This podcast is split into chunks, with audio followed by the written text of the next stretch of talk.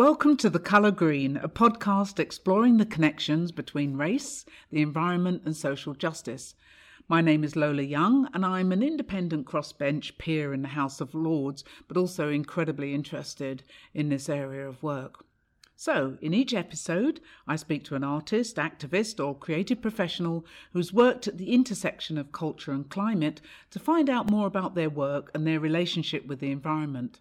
This podcast is brought to you by Julie's Bicycle, a London based charity that supports and empowers the creative community to act on climate change and environmental sustainability. In this episode, I'm joined by Ama Josephine Budge, a speculative writer, artist, curator, and pleasure activist. That sounds great, doesn't it? Ama is a convener of Images of Tomorrow, co founder of the Batty Mama, and a PhD candidate in climate change and pleasure practices in sub Saharan Africa. Ama chose Hampstead Heath in North London for her walk.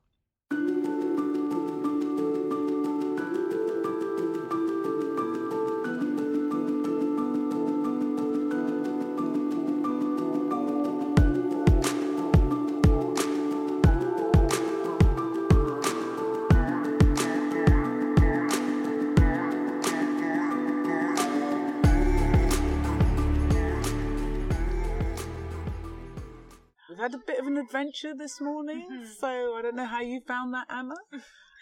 Uh, it was it was beautiful. It was very much the nature of Hampstead Heath for me to get lost and to get rained on and to walk up many hills and down Yes. many slopes Yep, and get lost again. and get lost again and follow a path and find a map and make the wrong turn and wonder who made the maps and how. Somebody who obviously hadn't walked here. Clearly, it was made far, far away, and it was beautiful. It's so nice to be in so much green when it's been so dry and yellow. It's it's great, and I'm so glad you chose this spot because to this spot, Hampstead Heath, is a big spot, but you know, to me, it's got such strong memories wedded to my childhood, and I Mm. wonder if it has the same kind or similar associations for you. Was this some, a place you used to come to as a child? Yeah, I, I think my, my mom brought me here as, for as, as far back as I can remember. And so we, yeah, from when I was in the, the pram, we, we were coming around Hampstead Heath and we'd come by Kenwood House and up by Highgate Hill. And we'd also go to the ladies' pond um, To swim to swim. when to you're swim. older, obviously. Yeah, they weren't. Not when they you were in the wouldn't- pram. Well, no, they wouldn't let you in, even in. Oh, maybe they let me in in armbands. It was Right. very lax. They didn't have lifeguards like they have now or anything. Gosh. It was just very Those were the days. swim at your own risk Mhm. kind of thing. And it was great because it was it was really it was really sparse then. I mean, there never there were never that many people. hmm Even now, I think I walk around and I see so many people, and I think is it just my memory? But I never remember there being that many people Mm. here, or maybe it was just when we came. Mhm. Apart from like I remember coming here for the eclipse and being Oh, Parliament really? Hill for the for an eclipse. So was it local to you then, Parliament Mm. Hill Fields? Not really. I'm Ah. I'm in kind of Dalston Islington Mhm. area, and now it's on the overground. But we just used to drive here, and I guess it wasn't that far for my mum to drive. It's quite unusual, though, I think, because I don't know. I think a lot of people associate. I don't know. I mean, going to the park is something lots of people have always done, obviously, as long as mm. there've been um, open plots of land. But I guess, you know, there's certain kinds of associations for some people. Not everybody feels comfortable in wide open spaces. Mm. I think some young people now don't really use parks in the same way, maybe, that mm. we used to. I don't know. What do you think? I think also parks seem to be getting smaller. Oh, really? I find that people are in like. Yeah, in big parks like Victoria Park or Hyde Park, they're kind of not very close to anyone's house, I guess, also. So it's Hmm. also like, I remember when I was younger, we'd have parties in Hyde Park. You know, Oh, gosh. And get chased by the park police after closing. Oh, right. But people don't seem to go to a big park anymore. They kind of hang out in their local greens or their local downs in the same way. But I also think that because my mum grew up in the country, um, so she grew up kind of around Hamps, Ham, thank you, around um, Ooh, um, the thanks is for the thanks, two please. amazing looking scones Oh my God. cream I and mean, they're cream teas. cream teas at um, whatever time it is. It feels a bit decadent, It but I like think we should time. go for it. I think we should go for it too. In between munches, I think we've we- kind of deserved um, this think, walk. yeah. Uh, this this cream tea. I think we've we've earned it. Yeah, little. I think when I count Um, my steps today, like I'll feel. And then my step counter wasn't on. I was really annoyed. shame. Sorry, I No, it's fine. Or I the mean, scones the scones interrupted. interrupted, which is a great interruption. We're talking about how people have kind of um, changed their habits, Right. really, potentially to, to greens and that thing of local. not being comfortable in wide open space is really key. So I think because my mum, you know, my mum grew up in the country around kind of Alton, and so it was very normal for her to take me to very green spaces. And my granddad lives in Devon, and so we were down there quite a lot, and we'd go to the moors quite often. So I have a deep love of wide open spaces. So, so in a way, then, is, is that where your sort of environmental sensibility grew out from? Was it was it a kind of natural consequence of that activity when you were younger, or did you sort of, as it were, learn uh, to be environmentally active, so to speak? I think the active part it came later, but definitely being environmentally aware was has always been a big part of my of my life. So I was I was born in London. Um, when I was nine, we moved to Ghana, where my father is from, um, and that obviously is just a completely different environment. Um, I was talking to one of my aunts, and who was remembering that because I actually was very annoyed that we moved to Ghana. I was nine, left all my friends and everything, and she said, "You know, I remember you saying it's just this hot, dusty place where my father happens to have been born." You know, it was not something I associated with then, mm-hmm. and it was really like the hot dustiness of Ghana, which in some ways is not quite so dusty now. It's really built up. It's completely mm. changed. It's like shockingly changed in the last fifteen years. Is- I'd be interested to hear from you how you would kind of view those differences in terms of the relationship to the mm. environment, whether it's the so called natural environment or whether it's the built environment or the historic mm. environment. Mm. Because I, w- I would imagine there'd be quite big cultural differences between the way in which people relate to that. It's a general kind of mm. way. And I don't know, what do you think? I mean, definitely. I think there obviously people live very differently with mm. the land, and because I lived in, in Accra, which is the capital, it is very like everyone's on top of each other, and it is hot and dusty, and there isn't much green. But then you have places like um, the Volta region, which is one of my favorite parts of, of Ghana, which is incredibly green and luscious. And the Volta Lake is actually it's the biggest man-made lake in Africa. I think it's, it's one of the biggest in the world, and it was a huge valley that they burnt and turned into a lake to build for Nkrumah to build the Volta Dam. Mm-hmm. It's part of this whole like Ghana becoming completely self-sufficient, um, beautiful utopic moment uh, before the dam broke down, which many of its turbines don't work now. And so I really remember that juxtaposition of the heat and then the cool, leafy area. And I, I was actually born in the water. I was born in a in a Not in the lake. not in the lake. That would have been incredibly unhygienic. in a paddling pool, which I'm uh-huh. not saying it was that hygienic, but in London, I was born in a. Oh, have we got a wasp friend? Ah, right. Bit of the natural environment. Bit of extra Want protein. Some of my. No, I'm of your vegetarian. protein. Can't have that. I think it's gone. Yes, to have to eat protein. yeah, yeah, but not Um, wasp based. Not wasp based. Yeah, so I was born in this paddling pool, so I came out into the water, and I always loved the water. So I spent a lot of time in the lake and in the sea. We were, you know, I wasn't on the beach every weekend in Ghana. Wow. Um, and even in, in the UK, if we went down to Devon kind of once a month, we'd drive down there. I was in the sea. So I think I really, it was very much a part of my body. And then when I was like 13, we moved to Cornwall. And so it was, it was very much a part of this. wasp. Look, wasp, you cannot have our scones, okay? There, there, there's no argument about this. Just go away. um, it was very much a part of. I felt a deep affinity to the land, especially in Cornwall, a deep affinity to the green and a deep affinity to wide open spaces. Um, but being active, I think I was always active about. My mum, I was brought up very in a very feminist kind of, very like feminist lesbian 80s movement household about women and gender and sexuality and and that was the, that was the active side when I was brought up Was that related at all to issues around race and the environment? So no, that came quite a lot later, and because my mum is white, I really had a kind of racial. Um, I mean, I feel like to call it an awakening sounds like it was like a dreamy thing that happened. It was like a very brutal, brutal awakening, and that was when I went to Glasgow. I, went to Glasgow for uni and found myself in an extraordinarily all-white environment. Um, and then I became really aware of race and racism and I mean, like obviously I've been aware of it, but it was mm. it was it was very much it was very personal to me in a different way mm-hmm, because in mm-hmm. Ghana race and racism is completely different. It's a mm-hmm. different. It's a, it's a different kind of land landfield, landmine, landmine, Yeah. field Yeah. mine, Yeah. Yeah. a different landscape full of mines to navigate. Minefield. Minefield. That's the Thank word we're looking for. Thank Yeah. you. Yeah, and so I think it was then also through that movement, and there were a lot of people in Glasgow who were very interested in the environment, but all white. Mm-hmm. And so I kind of became interested in it, and then very interested in how it wasn't something I was really allowed to talk about. Mm-hmm. And and all of the I did performance art, and all of the work I was supposed to be making was supposed to be around blackness, Mm-hmm. and I was allowed to talk about being queer, but I was not allowed to talk about the environment. And so Oh, I became very interested in, you know, why as a black woman can I not talk about the environment? Where did you feel that kind of pressure, if I can call it that, that made you feel that you weren't able to speak about the environment? I think it came from different places in different ways. So I Mm. think in, there is a thing around the environment being seen as a privileged issue to fight for.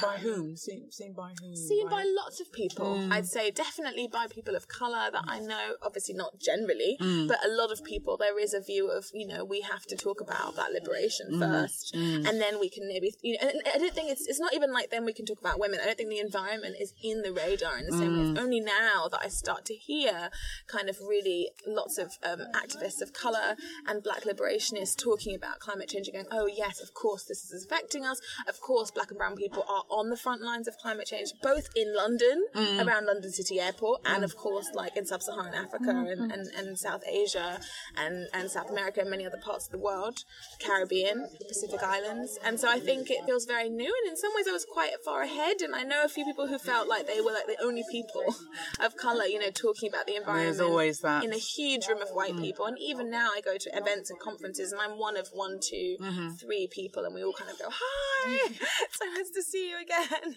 You know, or nice to meet you. How did you get into this?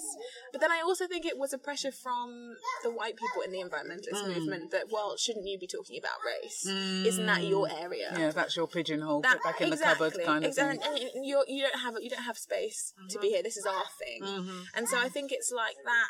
Really is a, a space that has to be fought for, and that's really where like my activism continues to to kind of grow and flourish. Is is holding space in black spaces, in decolonial spaces, and environmental spaces for black and particularly black women, black queer people, black trans and non-binary people who are absolutely on the front front front lines to like have space and have a voice and not be spoken about. If, if we think about it in terms of intersectionality, as the Mm. current term goes, we would also perhaps throw into that mix the issue of class, because as you pointed out, it's mainly middle class white people who Yeah. feel that they own or we feel that they own or and or we feel that they own this subject Yeah.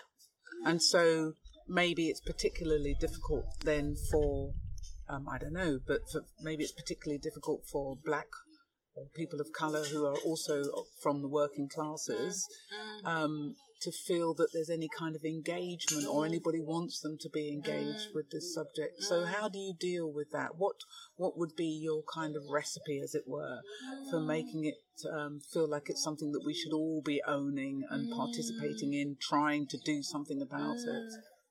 Just a little question to right, just- exercise just- those grey cells. Just give me a little like, you know, here's my Give recipe me- book give to me three solve, seconds, you yeah. know. um, I mean, I think I totally agree, and you know, I do. I have a white parent. I have a proximity to whiteness. Um, I have a privilege that means that I can navigate spaces more easily than other people, and have grown up being in those spaces, which is, I think, actually really, really a key difference. And so, what I do is try to be in that space and make space for all people. And I do a lot of ushering in, mm-hmm. and I do a lot of. So I work on this Black Tech Festival called Afro Tech Fest, um, for example. And I've, I'm like, I want to be the green champion of Afro Tech Fest, and how if we're talking about blackness and tech, we also need to be talking about the environment. So how mm-hmm. can we be an environmentally friendly festival? How can we look at the carbon footprint of our website and use recycled merchandise? And how can we mm. think about, you know, where the memory is being held? You know, is it being held in some huge database in the middle of the desert, which is, you know, costing huge amounts of energy to keep cool? You know, which lots of energy and emails are. Emails all have a carbon footprint. So I kind of try to bring the green conversation into black spaces that exist. It must be quite difficult because I mean it is anywhere. I think once once the kind of penny is dropped, as it were, to then try and let it inform every aspect of work that you do is really hard. Mm. And life. And life, yes. so Yeah. and of course you'll always be caught out in some respect. Nobody can be 100% pure and perfect, I don't think, anyway. And then there's that whole issue about judging people or being judged because you, you know, done something or not Yeah, done something you should. yeah.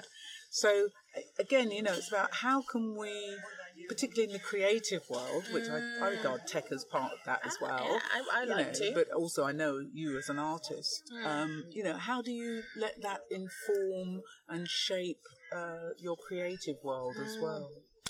I seek to make it manageable. I seek to make it manageable. So when I write, I write. I'm a science fiction writer and I'm a curator, and I think about how can I create conversations, visual, vocal, fictional conversations that make climate change and science fiction manageable, not overwhelming, depressing, life shattering. You know, I'm a single mom. I'm working five jobs. How can I come home and then think about recycling? Exactly. Right, which is totally valid. Yes. It's totally valid, and and I think I'm not a single mom. That was an example. Yeah, yeah, I got that. just to clarify, it's about making it manageable. It's about making it exciting and inspiring. I think all of the like growing with kids projects that are happening, trying to get kids to eat vegetables because they're growing their own vegetables Mm. Exactly. is amazing. There are lots of amazing, especially like black activists who are also Mm. championing community Uh-huh. gardening, and that's not really being acknowledged as something that we are doing in the community and have been doing. So I think it's small, manageable ways of making it exciting and making it not an overbearing reality. But I think it's also about saying this is for and about you, and you have absolutely a right and and there's a necessity for you to be involved in this conversation. It's, it's also about, isn't it, kind of normalisation, not of the situation that we've landed ourselves in, but Mm-hmm. in terms of what you were just now talking about, in terms of, yes, you know, you can grow your food, just, it's not a big deal in the end, actually. You know, Mm. just, you just need to keep doing it, and it's a fascinating thing to do when Yeah. you see something growing and so on. And it's so, progress, not perfection. exactly, Of exactly. course. And And cu- also, you know, you, you, you pick your battles, you pick your front lines, and you remain like critical and aware. My my family live in Ghana. I fly out there to see them once a year. Mm. I flew to Johannesburg earlier this year to talk about climate change. Like I the irony I of that situation. I know, I know, but then sometimes, you know, at the end of the day, you sort of think, yes, you can video conference, and I think those facilities have gotten quite a lot better. But we are humans, and what we mm. like is human interaction. And mm. however good a video conference is, it isn't quite the same as being face to face. And I think, particularly when you want to enthuse people, to make mm. people feel passionate and, inspired. and inspired, you, you need that kind of human contact. And mm. yeah, I mean, but it's one of those things that, especially in the kind of society in which we live, for those people who want to rubbish any kind of progressive social movement, they're very quick to point out, oh, virtue signaling, you know, you keep talking about this, but actually your practice is very different to that, so justify that. Same around clothing, you know, and fashion, the fashion industry, it's like that. So as you say, we're not sort of yes, we might aspire to perfection, but in the knowledge that in the end, you know, whatever we can do, we need to do something and, and not just sit by something. that. So if I were to say to you, you know, in terms of where you'd like to be perhaps in 10 years time, let's say you're, you're sitting maybe on your beach in Ghana and you're thinking, oh, that was a great 10 Under years. a mango tree. It's got to be a mango tree. Okay. Fresh mangoes dangling in front of your nose. Mm, okay, I'm there. Okay. You're there. So what kinds of things would you like to see happen? What am I in the world? Or um in the around this issue of the environment and Oh, wow, so sustainability and how we can support those who would like more people of colour involved in in that whole Yeah. sort of area. And whilst I'll give you what I'll give you a little time to think about it Yes. because meanwhile I'm going to ask you to tell us what seed you chose. Mm, plant it and that's all kind of time. I'm sure you can multitask and plant your seed at the same time as thinking about Okay. how you're going to tell me how you were going to save the world. No pressure Ama just you know when you've gonna left here I'm gonna you start by planting my lemon seed. start by planting your lemon seed which is amazing. So we've got a jar I've with got a what looks like jar. really rich I'm gonna just- composty soily things Open it in front of the microphone oh yeah because it's like a really nice, um, gratifying sound. Yes, I feel like it I'm is. opening. Smells Does it smell? Yeah, That's do you want to it smell it? yeah can't smell very much It but smells kind of like coconut. Doesn't I put my nose. Oh, it does actually. It's a bit of coconut. Was there coconut oil Was there in, the, coconut in oil? the jar? There was coconut in oil the in the jar. Well before. done. Well spotted. I mean, Well, so maybe there'll be a hybrid cocoa lemon then, or lemon cocoa. Can you imagine coconut Lemco. tasting? Lemcoco. Co- coemon. Coemon. Coemon. Coquemon. Coquemon. Coquemon. Coquemon. I like the sound like- No, it should have your name in it because it's yeah. Anyway. No, I don't need to be patriarchal about it. Okay then. Um, it's a beautiful jar. Um, that's been has my name beautifully written on it. Am- Mm. Ama's lemon tree. Although I would like to say this is the lemon tree's lemon tree, Mm.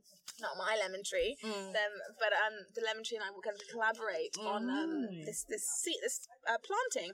So I have a beautiful little um container here of, of lemon seeds. And they've been soaked in order to pump them up a bit, I guess. Yeah, to juice them up, I guess. Mm. I bet that smells lemony, doesn't it? Actually, it's it's quite it's quite subtle. Mm, it's quite very. subtle. And I've read a little bit up about planting lemon trees, and I, I wanted a citrus a citrus plant partly Hmm. because growing up in Ghana, I'm a big fan of citrusy things because they keep mosquitoes away. Oh, Um, but also because I wanted a tree and not a flower or a, Mm. or a small kind of bush. I wanted something that was um, going to have a life that I could grow now and that might be there.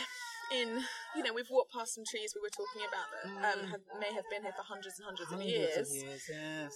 And I would like something that might be here in, let's say, 50. I'll set my Mm. sights a little lower. Well, I think that's probably realistic because you're with not going to get a environment tree we're straight talking away, about. are you? Well, Yeah. no, but also I think with the way the environment's going to Yeah. change, all the nature around us is going to have to adapt radically, as mm. are we. Mm. Um, so let's. I'm going to juice this lemon tree up with all of my best adaptive love. Mm. So I'm just Let's giving it direct some positive love, vibes at the vibes soil. at the soil. And all the time, whilst you're thinking about what else you're going to do, In the next I 10 appreciate p- planting a lemon tree is really important. We'd like to have a little bit more. a little bit more. I mean, if all you can do right now is plant a lemon tree, then Mm, that's, that's also fine. okay. Yeah. Um, I think for me, the things that I would like to see are, which is starting to happen. I'd like to see young people of color really engaging in their environment, not you know in urban areas as well as in the country, and really pressuring their elders. Mm. You know, I want to see them pressuring their parents and their you know city council and their school to MPs and, and their MPs and Mm. their and their lords and ladies and their baronesses to really just be like, this is our world that we're talking about. You know, it's much more their world than it is ours in many ways that, that that's being discussed. So I'd like to see that, and I'd like to see them doing that creatively as well as um, through traditional kind of lobbying techniques. I'd like to see a world of science fiction that is being read by politicians and MPs and tech makers. Mm-hmm. And Silicon Valley. Si- mm. People in Silicon Valley should be reading mm-hmm. black people science fiction. Mm-hmm. And I think more than anything, I would like to see people working together um, to imagine and to enact radical in that they should just be normal. And- but are seen as radical ways of being together. And that means being together with all living things not just together with each other So if I were to focus you down, because obviously, uh, you know, I Big couldn't question. disagree. Yeah, it's a big question, and it invites a really generic response, and I think that's absolutely right. did i what give a you've said. generic response No, well, it, I mean, what else can you say? But um, I, if you could just give us in maybe one sentence, one final sentence, what would be the thing that you will do once you've left here that you might not have thought of or might not have had on your agenda to do, which which will help to contribute to that scenario developing? It might be something quite simple, like write your next book quicker so we can all read it. Um, oh, but I've just taken that from you, haven't I? I think I really want to write my book, and my book is for is for young people, and I want I want to write a book that inspires young people to feel they can change the world. Thank you once again, Ama. Like me, Ama spent happy hours on Hampstead Heath as a child. Unlike me, she has fond memories of swimming in the ponds up there with her mum. Ama's moving between Devon, London, and Ghana is indicative of a very particular kind of diaspora experience and opens up the possibilities of truly transnational perspectives. It widens the ways in which our debates, our discussions, and activism are played out. Ama articulated very clearly what it's like when other people try to define you, try to define your experience for you, and constrain the ways in which you think. You know, people of colour have concerns that go beyond ethnicity and identity and can talk about things in addition to race, and that really needs to be remembered. Thanks for listening to The Colour Green. Check out the show notes for important links to Julie's bicycle and our guests' work. If you like the series, please like or rate us on whatever platform you're listening on. To stay updated about our work in arts, sustainability, and climate justice, follow us on Twitter at Julie's Bicycle.